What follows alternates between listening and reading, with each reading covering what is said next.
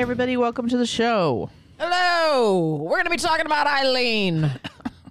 Come on, Eileen. You sound, oh, jeez, 80s reference. You sounded like a carnival barker there for a moment. Eileen. Eileen. Eileen. Eileen. A childhood was We not will. a dream. We will not be, we will not be quitting our day. Uh, we won't be. Yeah. So we have watched the movie Monster recently, but we have also watched that in the past. At least I have. But most of this is going to be talking about the real story of Aileen Wuornos or Lee. Lee. Lee, and I believe Kathy's going to start with a wee bit of her childhood. Man, I will say that this woman went through some stuff. Yeah, from Michigan too. Yeah. Yes. So she, you know, straight out the gate had a lot of sex childhood sexual abuse, which I'm not going to go into all of that. Just it's just relevant to know that Very much so. her first experience of being sexually assaulted was as a child, not as a sex worker. That's important to and know. it's, Yeah. it's really important to know because when you look at her story, at least from the film, and I, I also saw it a while ago and then rewatched it for this episode, is when you watch it, it doesn't give you a lot of that early context. No. And it really is um, just a, like a snapshot in time. But if you really know about her life, the child sexual abuse clearly set her up. It damaged her, right? How could it not? And and we could look at how those traumatic experiences throughout most of her young life could play a part in developing whatever psychological state we decide to put her in and there are a lot of different opinions around that. We know that her her biological mother left Three months old, by Yeah, the way. yeah. Like pre verbal, never knew her type of deal. That's right. And her grandmother ignored the sexual abuse that was by her grandfather. So gaslighting. Yeah. We're just adding the things in. So she didn't have any healthy attachment, right? There was never a mother daughter or a caretaker daughter uh, bond f- as a young girl. So we know that that early fragmented, neglectful attachment really doesn't allow someone to develop a healthy sense of love, intimacy, self, all of those things. She learned that it was, much safer to just defend herself and to shut all of that away, to not attach. So then the damage was made worse because both Aileen and her brother believed that her, her, their grandparents were their biological parents. But at the age of 11, they learned that this was not the case, which further damaged the relationship bond between Wuornos and her adoptive parents. So we know that this also happened to Ted Bundy, mm. that he thought mm-hmm. that his mother was his sister and his grandmother was his mother. And his grandfather, who did the majority of the abuse, thought he thought that was his father. And there's some suspicion that it was that he actually impregnated his own daughter. So the reason I bring that up is we know that identity, you and I have talked about just the concept of self and someone having a stable sense of who they are is so important in our for our mental health. Absolutely. So as she's developing and she's young and and moving into like her teenage years, adolescence, hormones, all this, she finds out that her, the identity, her identity wasn't what she thought Right. she starts to really begin her her criminal history begins at the age of 18 when she's arrested for driving under the influence uh, disorderly conduct and firing a 22 caliber pistol from a moving vehicle. Her crimes didn't start as a sex worker like i was saying. At 20 at the age of 20 she hitchhikes to florida marries a 69 year old yacht club president lewis gratz fell they marry quickly announced their nuptials, which were printed in the newspaper society pages. Wuornos continually involves herself in confrontations at their local bar. And, and will just like these assaults will happen, right? She also ends up hitting Fell, her husband, with his own cane, leading him to gain a restraining order against her within weeks of the marriage. She goes back to Michigan, where on July 14, 1976, she's arrested again at Bernie's Club, Antrim County, has got to be a small town because I know Michigan pretty well, charged with assault and disturbing the peace for throwing a cue ball at a bartender's head. So, you know, she's angry. Yeah, I want to add one one quick thing in there. Wuornos was born in 1956, and in 1963, her father had been in prison, and her father uh, committed suicide in prison, and he was actually in prison for having sodomized a seven-year-old girl. Mm, So yeah, that's, that's, right. I'm sorry. the father. You're right. I forgot about that. I also want to mention on the heel of that that um, in 1998, Wuornos also attempted to take her life by shooting herself in the stomach. So between the ages of 14 and 22, she actually attempted suicide six times. Mm-hmm. Um, and then for 10 years, she would continue to be arrested for theft, resisting arrest, possession of a firearm, etc. So, you know, seed was planted early. Yeah, and the situation, like if we were to have come in contact with her as an older teen, we would have diagnosed her with conduct disorder. Absolutely. Which is the precursor to antisocial, just, you know, and like that's cr- a criminal trajectory. That's right. Not all of the people we've talked about on the show with regards to their crimes would fit that stereotype, Yep. let's say, but she certainly does. Yeah, and you know, I I just want to bring up this theory as we move into this discussion because I think we can apply it in different ways, it, it- and it can coexist with borderline personality, antisocial. But sometimes we like to understand the etiology of things, and there's something called the anomy theory that claims that social inequity and the feeling of injustice can urge people to commit crimes. Violating the law achieves equality. Another way to describe this is normal normlessness. So, anomy theory is a sociological concept that describes a state of normlessness, a disorder or confusion in a society when the standard norms and values are weak or unclear. So, lack of social or ethical standards can lead to disconnection, deviance, and social instability among individuals. The concept was first introduced by French philosopher Jean Marie Gallet, but it was later expanded by French sociologist Emile Durkheim in his book, The Division of Labor and Society. Before, uh, I just want to say one thing, though, here, and I want to be very mindful of, of what I just said.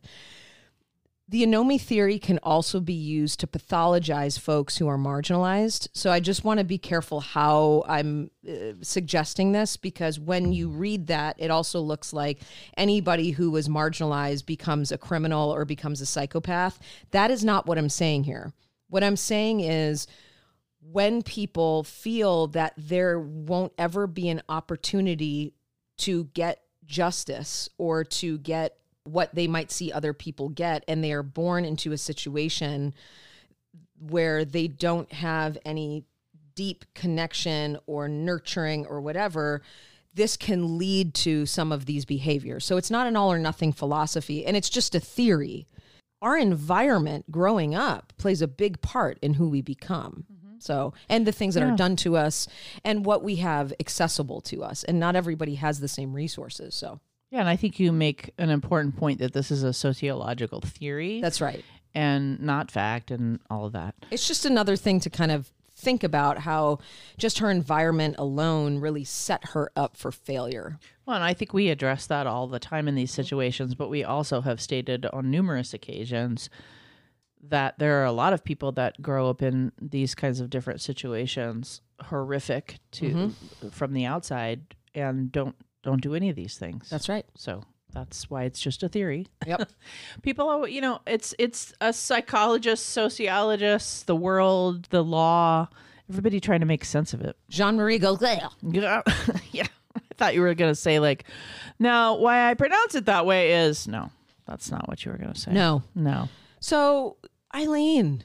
Yeah Eileen, Eileen, Eileen. you're just going to keep singing that song Shannon. we you want to move into the murders is that where we're going Ah, well, of course we're going to move into those murders. okay because that's all i got Well, the, I'll say one more thing. In 1986 is where she meets 24 year old Tyria Moore, a, ho- a motel maid. That is actually the person who Christina Ricci's character is loosely based off of. Yeah. I think um, tie uh, they met at a Daytona Beach gay bar called Zodiac. They move in together, and and if you've seen the movie, this was portrayed in the movie by the character of Selby, who lived at home with her parents. Well, and it's really interesting because 1986, that's the same year that Wuornos was charged with theft and arrest and Oh, yeah. obstruction of justice and all this other stuff. goddamn and, mess. and and Lee, meaning Aileen, and Ty, they met obviously at this bar and a gay bar and which was true of like that representation in the movie is true but Wuornos was only six years older Yeah, it wasn't this huge. it wasn't gap. this like she absconded with a teenager No. type of situation which is what they do in the movie No, they cheapened it for your viewing pleasure. Yeah they made it more dramatic They did. they added a whole B story around how Ty was like more of a helpless person being manipulated, which is interesting because I don't know that that would have been in any way accurate at That, all. that's true because she was very young and she just wanted out of her house, and that wasn't who this person was. well, yeah, this person was 24 and A motel maid. I don't know. Yeah, I don't know what her. She was a was. motel maid. I heard you. Okay. So Wuornos was murdered seven men within a 12 month period. That is like a fucking. She just went to town. Yeah. And as we have stated, she had always been involved in criminal behavior and she had been a prostitute for quite some time since she was young. And all the men that she murdered were older. They were like between 40 and 65, or something yeah. like that Mhm. they were all people soliciting her for services is my understanding and they were all motorists you know she'd get into cars I mean, who wouldn't? right I mean, these guys looked nice. So this the first one that we know of is richard charles mallory who was 51 and this is the one i believe that she accused of sadistically anally raping her Mm-hmm. and then there's this description you can watch the court representation of this where he then put rubbing alcohol into orifices her anus her nose he was going to put it in her mouth he was sadistically going to kill her and she felt this is her story she felt as if he was going to kill her and from the way she portrays it and what we know about risk behavior and the way he was talking to her and what he was doing, even though he was promising that if she did this, this, and this, he wasn't going to, you could tell that, that he was going to. And that rape was her story is that then she was trying to save her own life and she had a gun in her purse and so she killed him. I mean, it makes sense. It's a powerful story and that story is represented in the movie Yeah. very effectively Well, and we and know uncomfortably. we know that anyone, not anyone, but many women in her position may not have had the self defense that she had learned for years from doing the stuff she did. That to me, it's it's certainly plausible, oh yeah, I don't right? I don't have any reason not to believe her, really, except that I don't know her, trust her, Right. understand, you know, like understand her psychology at all. But this is the story that she told, and I'm guessing uh, that there was some proof to that, but I don't know. So then there was uh, David Andrew Spears, who's age 47. He was a construction worker, and he was just declared missing, and his naked body was found you know, he'd been shot six times. So the way they portray it in the movie is as a trauma response. She's a sexually abused youth. She had been hooking for a really long time in her young life. And then all of a sudden, she starts killing for 12 months before she confesses and, and all of that. So it reads like this experience with Richard, her first victim, it reads like she had a trauma response and it tripped something inside of her that she was capable of. Not everybody would have that reaction. And then went about killing all of her Johns for 12 months. You know, like Yeah. not all of them because she only killed seven men. So Mm-hmm. I'm assuming she slept with and did her job for those 12 months and didn't kill everyone. Mm-hmm. But the way it's the way it's portrayed where, you know, shooting someone a bazillion times when you don't really need to doesn't feel it's premeditated but it's not meditated, you know? It's like It's like a. It's very passionate. it's very passionate and it feels like it's kind of like any serial killer where you know, if we talk about Bundy, if we talk about whoever, before that ultimate ending escalation that gets them all caught and disorganized, there is usually some some reasoning, some excuse they're giving themselves for killing that particular person. And that's really portrayed in the movie. Yep. They give a lot of empathy to her. She's Charlize p- portrays her very empathetically, which I think is very powerful. Mm-hmm. But they do show you that she picks and chooses who she kills, and it's like this little test that's happening in the interaction. And if one little thing is said wrong or said the way, sh- and she misperceives it or she perceives it in a certain way, then she's going to shoot you a hundred times. Yeah. And that is the same as the way we understand many of the serial killers that we've talked about that are men, where they could go on dates or marry or have friendships with women that they don't do anything Yeah. bad to. But then there'll be the one woman that says this thing or that thing or reminds them of their mommy or whatever. Yeah. And that person That's is, right. becomes a victim. So I- it's very similar Yeah. to me. No, it is, and or or the other one, you know, the ones that aren't killed serve a different kind of purpose, like a Mm-hmm. purpose that actually is like a positive supply for them, so they don't want to do anything to get rid of them. Right, and those are represented in the movie too. And those people really existed. There's there's Yeah. several people in documentaries about Aileen that have been interviewed that are that are where the men in the movie were were kind of drawn from as men that she was friends with. And, Yeah, because it, it's Bruce Jenner's character, right, in the movie Mhm. that they have a relationship. They have a, a very father daughter like relationship. It seems anyway. yeah, and there's a couple of other men in in her life that were similar in the sense that Mhm. she was either getting something from them where they were helping her out or she would stay with them sometimes or money or jobs Mm-hmm. or whatever and you're not sure of the authenticity of the relationships and then yeah like There was the no need for murder. murder Hey, it's Kaley Cuoco for Priceline. Ready to go to your happy place for a happy price? Well, why didn't you say so? Just download the Priceline app right now and save up to 60% on hotels. So, whether it's Cousin Kevin's Kazoo concert in Kansas City, go Kevin, or Becky's Bachelorette Bash in Bermuda, you never have to miss a trip ever again. So, download the Priceline app today. Your savings are waiting. Go to your happy place for a happy price. Go to your happy price, Priceline. Our, we have natural instincts to find caregivers in our lives that are that care for us Mm-hmm. and so when we come across people that do that we we want that Oh yeah, regardless of our parents our parents sicknesses and that's right. and she had parents that that had some pretty horrible sicknesses it sounds like Yeah.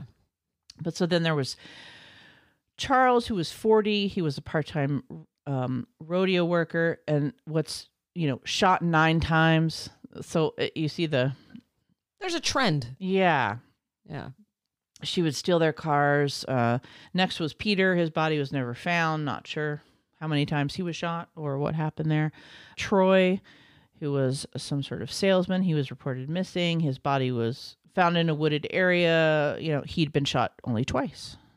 Then there was charles a u.s air force major and a former state child abuse investigator and a former chief of police his body was found in Marion County. He was fully clothed and had been shot seven times in the head and torso.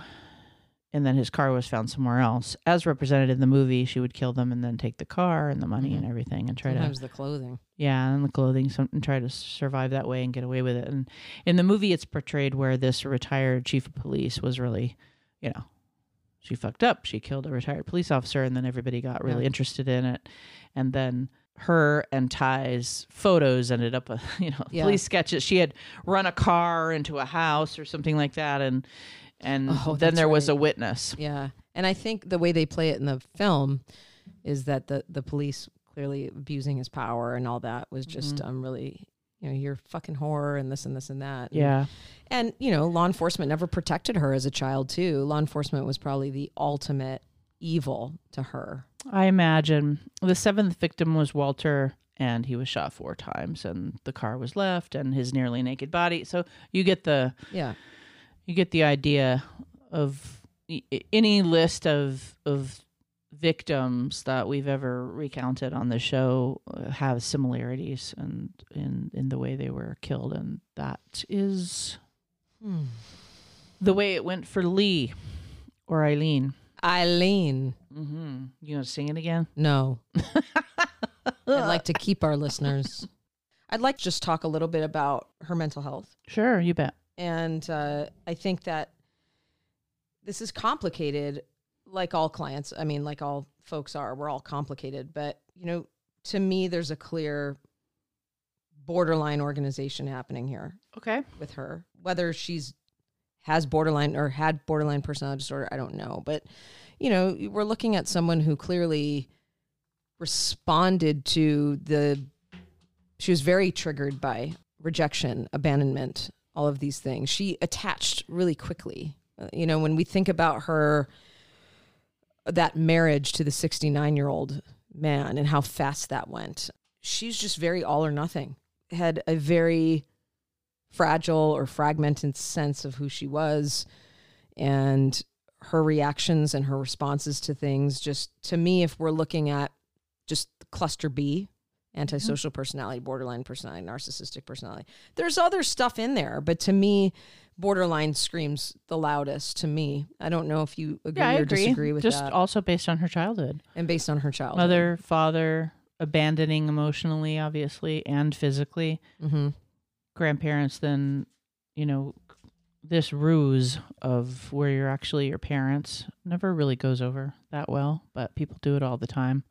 And then telling her that at 11, such an impressionable time. So I imagine she felt betrayed, uh, abandoned in that way, emotionally at least. yeah and then goes about her life and becomes a hooker very early on. So Yeah. maybe in search of something, but also in search of survival. I mean, most people who are doing that as a living are simply trying to make a living.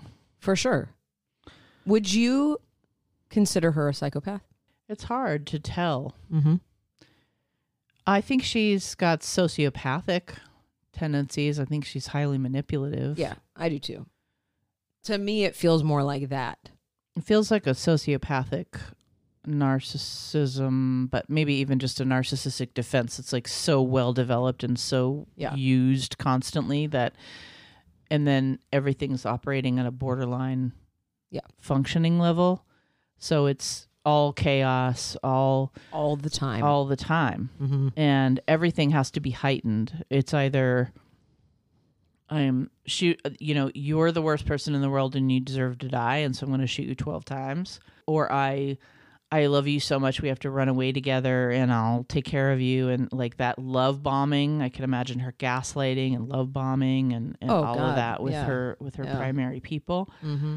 So that's where that narcissism comes in. I really feel like the sociopathic narcissism and the borderline functioning, all of that would make it so that she was s- incredibly compelling if you were a vulnerable person. Mm-hmm. So Yeah. that that reads like a lot of the serial killers we talk about, yeah. but not but not from a psychopathic. No, I don't think she was a psychopath. I think she has guilt. I think she has remorse. Mm-hmm. I think she understands what she did. I think she doesn't feel like she's more special than anyone else. no, So no, I agree with all that.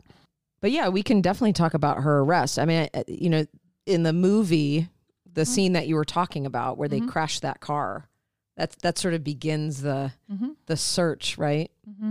Christina Ricci's character's driving the car. They're in some argument or whatever, and the car gets totaled, and the the house, the neighbors, whatever, they're like, you know, should we call the police for you? Should we call, you know, emergency? They're like, no, no, no. So they they walk away, and then the police end up getting a description from these folks, and this yeah, like leads to this massive campaign for a search yeah, and they also found some of the belongings in victims in the yeah. pawn shops, and and then um, she was arrested in a bar under the ruse, just like in the movie, under the ruse that you know they were luring out her outside and everything, and then and then she was arrested, and ultimately went to trial for the murder of the first victim, who was the one who anally raped her and was a sadist, and that whole story that she told, and for whatever reason, the judge allowed the admission of information about like the six other murders. And so that's really what sealed the conviction. because I think if they had not allowed the information from the six other murders, there was a very strong case around self defense and against Mallory. yeah, mm-hmm. and and all of that, and so Yeah, because Mallory was the first victim. That was the one that I guess he had had previous rape charges, right? So that mm-hmm. would have been like, there's your smoking gun. She was assaulted. She killed in self defense. Yeah, and End there were scene. absolutely, and there were psychiatrists that you know testified that she was mentally unstable, diagnosed her with BPD, diagnosed her with antisocial, you know, all of that, and then but then uh, whatever, she was uh, sentenced to death. Basically, Yeah. she was sentenced to execution and then was executed. And the the the movie portrays this. I'm not sure how accurate it was, and maybe you know because I think you said you watched some of the docs and stuff on mm-hmm. where Ty's character, who's Selby in the movie, has to, you know, testify in court. And that whole scene was uh, it was done very well in the film, and it was very emotional. You actually feel bad for her. I did in that moment where mm-hmm. Selby has to turn against her. Um, Christina just- Ricci was so good. She's so good, and then just the the helplessness, the hopelessness that you all you know it starts to hit her like that. She's coming out of that spiral, Yep. that chaos, and it's starting to hit her like, oh no, this is happening. we Like, come out of the fog. We've come out of the fog, and and I'm done. Yeah, it, that was it was heartbreaking. I I have no idea what happened in real life, but it was heartbreaking, and I do know that Ty did testify against her. So Yeah. part of that is obviously true. I don't know what Yeah. Ty's reactions or mental state was like at the time, but yeah, I watched the that filmmaker Nick Broomfield who did a lot of uh, grittier documentaries for a while there. I actually don't know what he's doing now. I should look that up.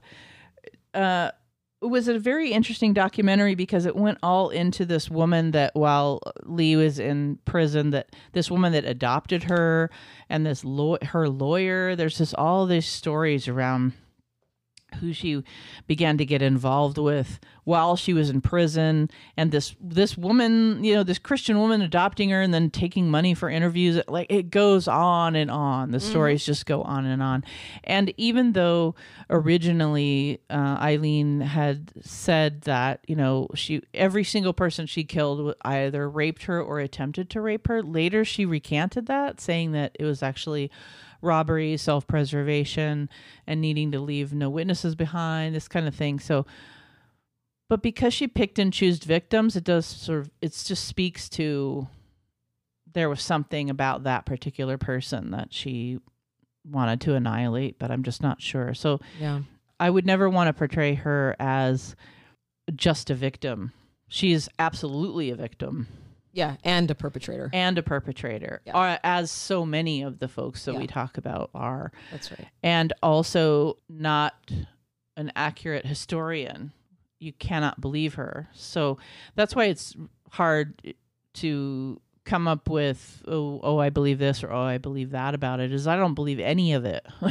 It- it's true. I don't believe any of it. Yeah. So I just have to come at it from like this is what's been reported. It's. I mean, all of it's feasible. Yeah, Right? it's all feasible. It all tracks. But- you know, you don't know and you don't even know how much of it she because she was such a pathological liar how much of it she ac- she actually believed was the truth uh, you know so we go back to thinking like we had that discussion around psychopath versus sociopath and and narcissism borderline all this stuff like when i'm looking at her she was in such the throes of like just needing to survive mm-hmm. right she she wasn't a sexual sadist. She wasn't keeping things from her victims as trophies. She was keeping things from her victims to sell so she could continue to live. Yeah. These are very different motivations than we've that we've seen um, in er, than in some of these other serial killers that we've talked about. Right? Just she was very much just trying to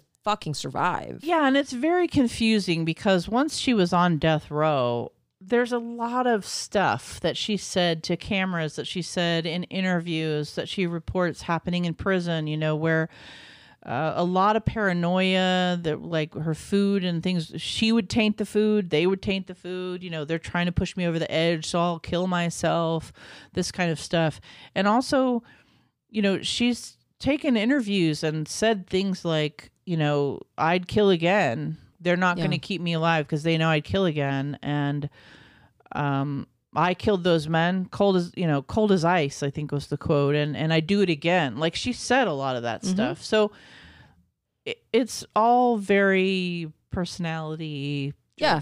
It is. it's all yeah. so that's another reason why and and then she'd come up with these wild stories about how she was going to sell her story and make a lot of money and get out of jail and then she ended up being adopted by this woman in the neighborhood like uh, it goes on and on Yeah. the stories are amazing Can you imagine though the amount of fantasy that she had to create to not go crazy? And what I'm referring awful. to is children will do this if they've been in really abusive situations is they have to create an alternate reality.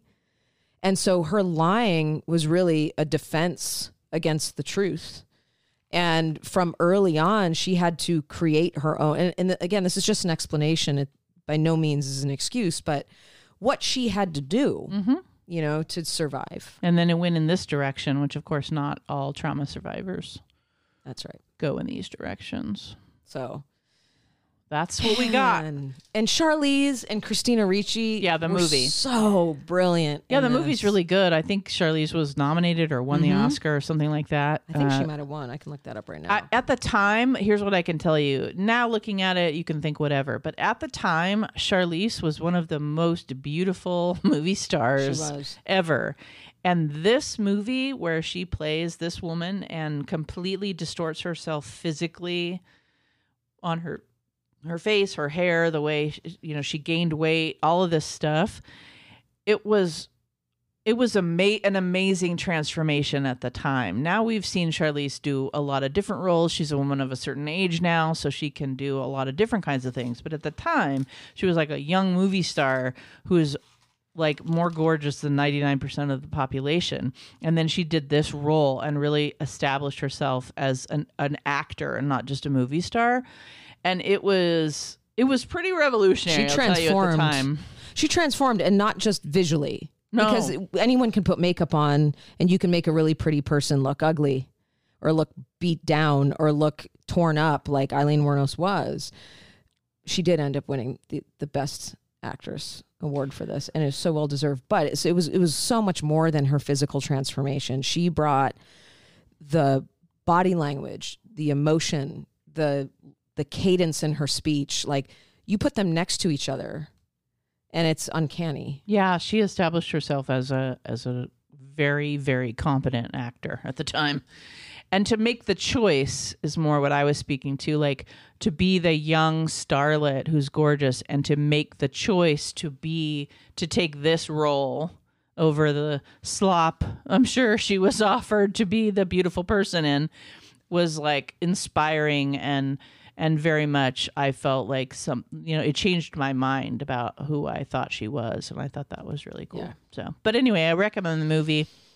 Not an easy watch, No, but an interesting watch. not the feel good movie of the year. No, no, no, no. It's it's very God, I can't believe this. That was 2004. yeah, yeah, a long time ago, 20 years ago. yeah, 19, 20 years sure. ago now. Yeah. Mm.